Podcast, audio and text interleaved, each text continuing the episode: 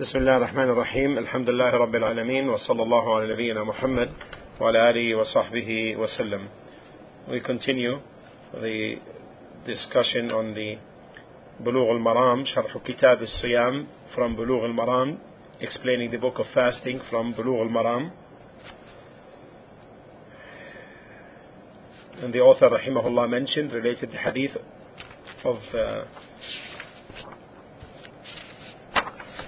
Abu Hurairah radiallahu anhu hadith 538 قال قال رسول الله صلى الله عليه وسلم من لم يدع قول الزور والعمل والعمل به والجهل فليس لك حاجة فليس لله حاجة في أن يدع طعامه وشرابه. رواه البخاري وأبو داود واللفظ له. And this hadith narrated by Abu Hurairah radiallahu anhu that Allah's Messenger sallallahu alayhi wasallam said, Whoever does not abandon falsehood and action in accordance with it and foolishness, Allah has no need that he should abandon his food and drink. And we should put this uh, no need uh, between parentheses uh, for the future. Okay? Uh, when we get all of this, inshallah, on the site, the text and the uh, material, so we can make a note of this now. Now, so, whoever does not abandon falsehood. What is falsehood? الزور كل قول محرم فهو قول زور any forbidden saying is falsehood Including testimony of falsehood insults cursing and the like. And then acting or reaction in accordance with it. So therefore every action which is forbidden is included to be falsehood. Also foolishness and transgression against others, then this is also considered falsehood. Then here, Allah has no need that he should abandon his food and drink. This term need does not mean al-haja, does not mean that which is understood in the Arabic language, which in which it means that the person uh, is uh, to a certain extent needs something uh, such that if this is not available with him, then his affairs are affected. No, this does not mean this. This means want to. And so, therefore, the meaning is Allah does not want him to fast so that he abandons his food and drink and becomes hungry and thirsty. Just as what Allah subhanahu wa ta'ala states in Surah An-Nisa, chapter 4, verse 147. ما يفعل الله بعذابكم إن شكرتم وآمنتم Why should Allah punish you if you have thanked Him and have believed in Him? So this is because of something high and lofty, and that is for him to abandon falsehood and action in accordance and foolishness. This is wisdom from the fasting. Also, this is supported by the saying of Allah subhanahu wa ta'ala, يا أيها الذين آمنوا كتب عليكم الصيام كما كتب على الذين من قبلكم لعلكم تتقون. O who you believe, fasting has been prescribed upon you as it has been prescribed upon those before you, so that you may achieve piety. And this is because, the reason, so that you achieve piety, become pious. It's not, therefore, hunger and thirst. Is that clear? Yeah, Alhamdulillah. From the benefits of this hadith, from the benefits of this hadith is the affirmation that it is forbidden for the fasting individual, the believer, uh, to commit falsehood. And that here, because the Prophet ﷺ mentioned this so as to make it clear that the fasting believer, his reward will diminish if he commits falsehood. And also his reward diminishes by acting in accordance with it and, and, and also due to foolishness. And also this hadith affirms the wisdom regarding Allah's legislations because he said Allah has no need, quote unquote, for him to abandon his food and drink. Then what is it therefore? It means that he should fear Allah and abandon falsehood and acting in accordance with it and foolishness. And therefore this affirms the hikmah to Allah, the wisdom to Allah subhanahu wa ta'ala regarding His legislations. Now if someone says or asks the point or raises the point, these matters are forbidden, whether in fasting or in, you know, without being, uh, without fasting. So what is therefore special about uh, linking it to fasting? The answer is, if it is done by the fasting believer, then it, its sin increases. And Imam Ahmad rahimahullah reported in his Musnad, although a weak chain in his Musnad, with a weak chain of narration, that two women during the time of the Prophet ﷺ sat to talk, backbiting people. And so they became, and then they became very, very thirsty and almost they died. And so the Prophet ﷺ invited them, called them, and ordered them to vomit. And they vomited uh, pus and uh, flesh. and the Prophet ﷺ that he said these two women fasted and refrained from what Allah subhanahu wa ta'ala has made permissible for them and they break the fast upon that which Allah had forbidden them. One of them sat to the other, eating the flesh of people. This hadith, although it is weak, then there is no harm in uh, using it in a station of warning with the condition however that we should not believe that the Prophet ﷺ said it. And now if someone says,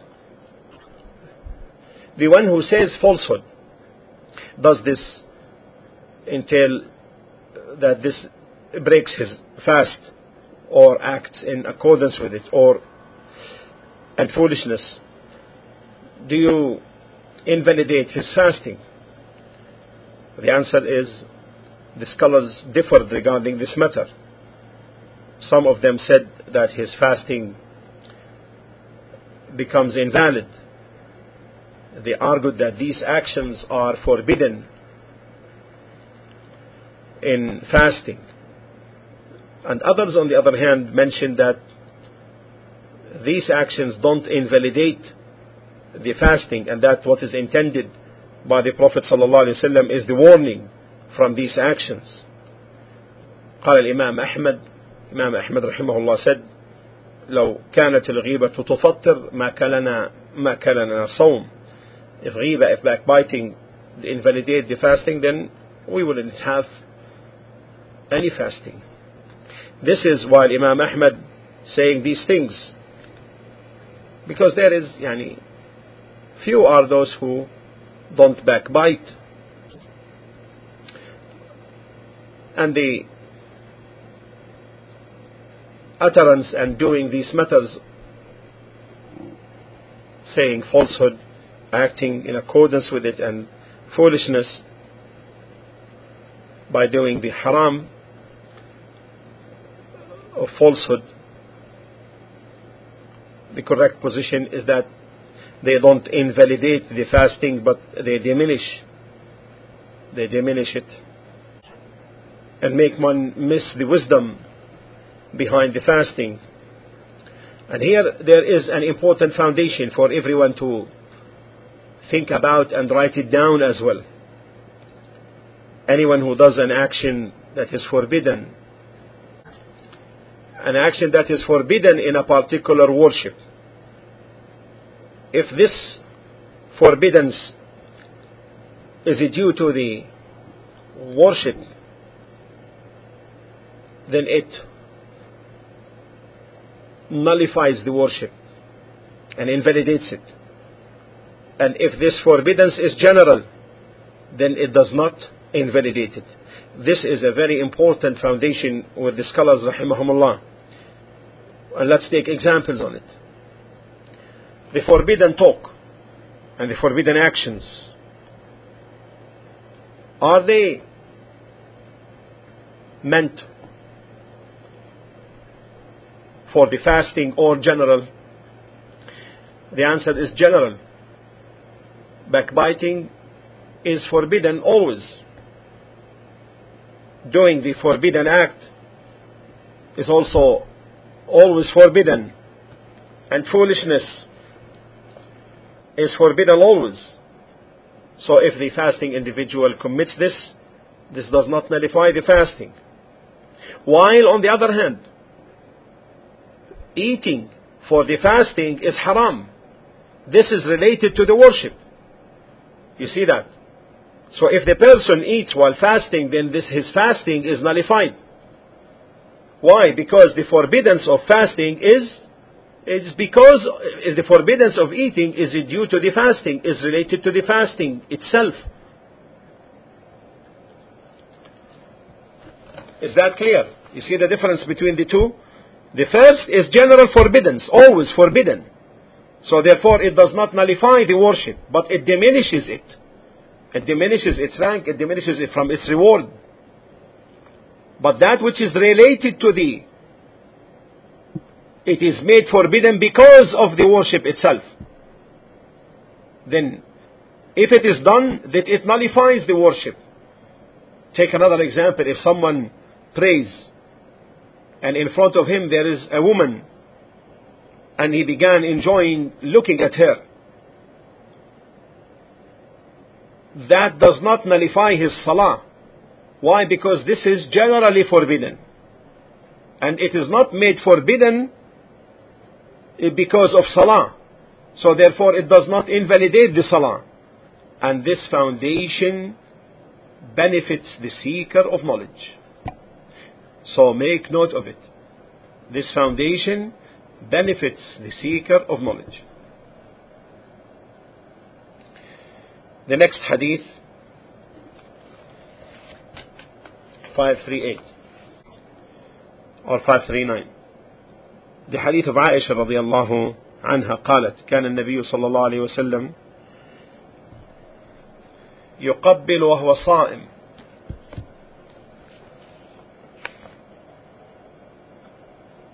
ويباشر وهو صائم. ولكنه كان أملككم لإربه متفق عليه. واللفظ لمسلم وزاد في رواية في رمضان. عائشة رضي الله تعالى عنها said that Allah's Messenger صلى الله عليه وسلم used to kiss and fondle while he was fasting. But he was the one among you who had most control over his sexual desire. And this is agreed upon, and the wording is that of Muslim and another narration he has the addition quote during Ramadan and this is meaning this took place during Ramadan كان يقبل كان the term كان used to most of the scholars in usul al-fiqh in the principles of fiqh specialty, they say if the term kana, kana yuqabbil, if its verb is in the present tense, then it indicates continuity. But this is not something absolute. But this is mostly, it indicates continuity. So, in any narration, therefore, when you see, in these narrations, when you see kana yaf'al, he used to do, then most likely it indicates continuity. But there sometimes, there comes situations when it may not indicate continuity, as it is affirmed from the Prophet ﷺ that he used to recite in the Jumu'ah Surah Sabbaha or سبح اسم ربك الأعلى and Surah Al-Ghashiyah. And in another narration he used to recite Al-Jumu'ah, Surah Al-Jumu'ah and Surah Al-Munafiqeen. So therefore, overall, and most Often it indicates continuity, but not in every case. كان يقبل. It doesn't mean that whenever he fasted, he, he used to kiss. That it means that this occurred from him during fasting. And kissing is known. And the one kissed in this hadith is known, and she is Aisha radiallahu anha. And the man kisses his wife on her cheek or on her forefront or on her lips. And the kiss is divided into three types. The first type, that absolutely it is not accompanied by desire, lust, only due to merciful mercy mercy and kindness like the man kissing his son the mother kissing her children and the like. This is the first type. The second type is that it takes place due to desire but the individual has control such that he may save his fasting. Like in this case, this hadith, then this is permissible for the one who is able to have control. The third type is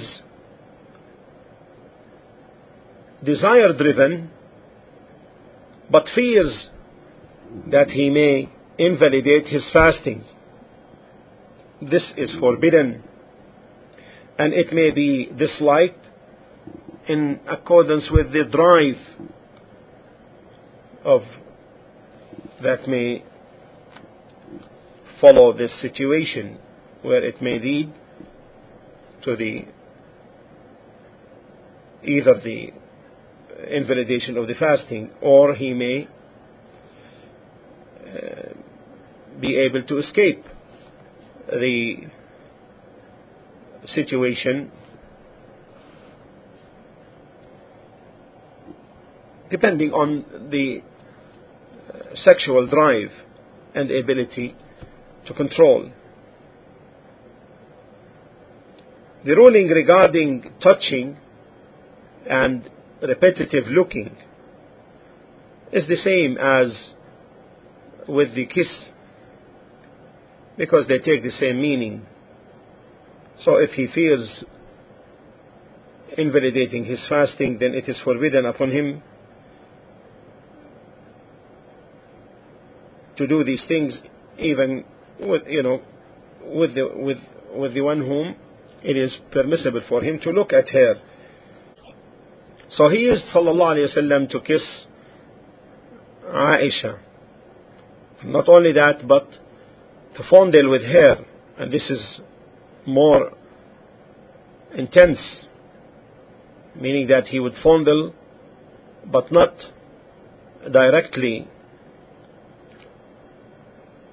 uh, other meaning in other than her private part وهو صائم while he was fasting meaning clear however he was the one who among you had most control over his sexual desire meaning he وسلم, was able to control himself and control his need or control his uh, private part meaning not engaging in intercourse and he amongst mankind was the most in control over his sexual desire. So it's not possible that he may fall into haram. From the benefits of this hadith of Aisha radiallahu anha is that the permissibility for the fasting person to kiss and fondle with his wife. That is because the Prophet ﷺ used to do that. And the origin regarding the actions of the Prophet ﷺ is that they are halal, lawful. But if someone raises the point that this is particular to him, meaning to the Prophet ﷺ, because Aisha said he had most control over his sexual desire, then the answer to this is to say that in origin, no particularization. Because Allah subhanahu wa ta'ala, when He intends a ruling that is particular to the Prophet alayhi salatu wasalam, He would make that clear. As for example, in the case of the woman who offered herself to be married by the Prophet ﷺ, as in Surah Al-Ahzab 33, 50. Surah Al-Ahzab 3350 and a believing woman meaning what it means and a believing woman if she offers herself to the Prophet والسلام, to marry her let's continue the verse particularly to him meaning خالصة لك من دون المؤمنين and a believing woman if she offers herself to the Prophet and the Prophet wishes to marry her a privilege for you only not for the rest of the believers. So therefore this is clear that this is particular to him. So Allah would make that particular to him. But when with respect to the saying of Allah subhanahu wa ta'ala concerning Zayd bin Haritha for example in Surah Al-Ahzab 33 37 فلما قضى زيد منها وطرا زوجناكها لكي لا يكون على المؤمنين حرج في أزواج أدعيائهم And remember when you said to him to Zayd bin Haritha rahimahullah, the freed slave of the Prophet sallallahu alaihi wasallam on whom Allah has bestowed grace by guiding him to Islam and you to O Muhammad have done favor by monumenting him keep your wife to yourself and fear Allah. So when Zayd had accomplished his desire from her, meaning divorced her, we gave her to you in marriage, so that in future there may be no difficulty to the believers in respect of the marriage, in respect of the marriage of the wives of their adopted sons, when the latter have no desire to keep them, meaning after they divorce them. Although the action is done by the Prophet ﷺ, his is now an action for all the believers. Is that clear? You see the distinction. When that is particular to the Prophet ﷺ, Allah makes it clear that it is particular to him. Yeah. So that in the future there may be no difficulty to the believers. No. So therefore, this is not only particular to Aisha radiallahu anha. But it is permissible for the believer, the husband, to kiss his wife with the conditions that if he is able to have control, as we will learn. And second thing is the permissibility to fondle with the private part. Also in this, also in this we learn caution as to what some people may deduce that which is not wanted. How? Because Aisha said, وَكَانَ أَمْلَكَكُمْ لِإِرْبِهِ But he had most control over his sexual desire. Why? Lest someone comes and says, fondling and kissing are permissible from every individual. Then it will be said, no. The one who does not, is not able to control himself, it is not permitted for him in order to ward off the excuses. But if the one knows of himself that he is able, then there is no harm upon him to do it. The next benefit is that this action, this action, was done by the Prophet ﷺ during the month of Ramadan. Uh, why this was mentioned? Why? Lest someone says he may have done it in an optional fast. And in optional fast, it is permissible for the person to go ahead in it or discontinue it. So, she mentioned specifically that it was in Ramadan so that no one come under the delusion that it took place during a nafil optional fasting. From this hadith also we learn that which is mentioned by some people that this semen discharge does not invalidate the fasting and also the prostatic fluid discharge does not. And they said, whoever does this, meaning fondling and kissing, then most likely, they said, they argued, most likely something may be discharged from him, especially if he's young, or that Allah had given him strength in regarding this matter. But this is rejected, a rejected opinion. And the angle to reject that is because things that are possible, if they are not manifested, then there is no merit to them. Now, the saying of Aisha, وَكَانَ أَمْلَكَكُمْ لِإِرْبِهِ and he was in most control over his sexual desire may indicate to this conclusion that he may fondle and kiss, but not to the extent that he may reach the stage of ejaculation. So the correct position regarding this matter that ejaculating invalidates the fasting. However, the madhi, the prostatic fluid, which does not come as gushing, uh, is not an invalidator. And the aspect of this is that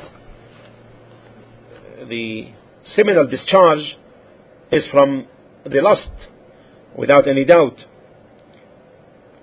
And Allah subhanahu wa ta'ala mentioned in the Al-Hadith Al-Qudsi, يدع طعامه وشرابه He abandons his food and drink وشهوته and his sexual desire من أجلي for my sake. And also in the authentic hadith from the Prophet ﷺ, which is in Sahih Muslim, book 5, and number 2198,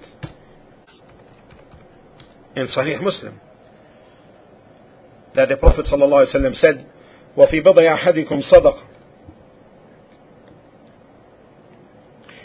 قالوا يا رسول الله أيأتي أحدنا شهوته ويكون له فيها أجر؟ قال أرأيتم لو وضعها في حرام أكان عليه وزر؟ فكذلك إذا وضعها في الحلال كان له أجر and in man's sexual intercourse with his wife there is sadaqah it's charity and they said O Messenger of Allah is there reward for him who satisfies his sexual passion among us? He said, Tell me, if he were to devote it to something forbidden, would it not be a sin on his part? Similarly, if he were to devote it to something lawful, he should have a reward. Next, some people took from this hadith, the hadith of Aisha, that it is a sunnah for the fasting person to kiss and fondle. And this is not true. This is not correct. Because the Prophet ﷺ did not do this as an act of worship, but only manifesting permissibility. And that's why when Umar bin Abi Salama asked him about this matter, he did not say, the Prophet ﷺ did not say that this is from the Sunnah, but rather he made it clear that this is allowable only. So therefore the correct thing is that it is mubah, it is allowable with the condition that the person does not fear on himself that he may transgress the limit and end up having intercourse or ejaculate. If he fears for this, then he should not indulge in it. والحمد لله رب العالمين وصلى الله على نبينا محمد وعلى آله وصحبه وسلم تسليما كثيرا This brings the end of the discussion on this narrations. الحديث القدسي it's in front of you وفي بضع أحدكم صدقة that it is in man's sexual intercourse with his wife there is charity there is charity so they asked يا رسول الله أياتي أحدنا شهوته ويكون له فيها أجر There the companion said, Messenger of Allah, is there reward for him who satisfies his sexual passion amongst us? He said, أرأيتم لو وضعها في حرام He said, tell me if he were to devote it to something forbidden, meaning devote his sexual intercourse. أكان عليه wizard? Would it not be a sin on his part? Sure it will. Similarly, if he were to devote it to something lawful, he should have a reward. And this something lawful is his wife. Now the hadith al-Qudsi, uh, okay. يدع طعامه وشرابه وشهوته من أجلي. He abandons his drink and food and his desire, passion for my sake.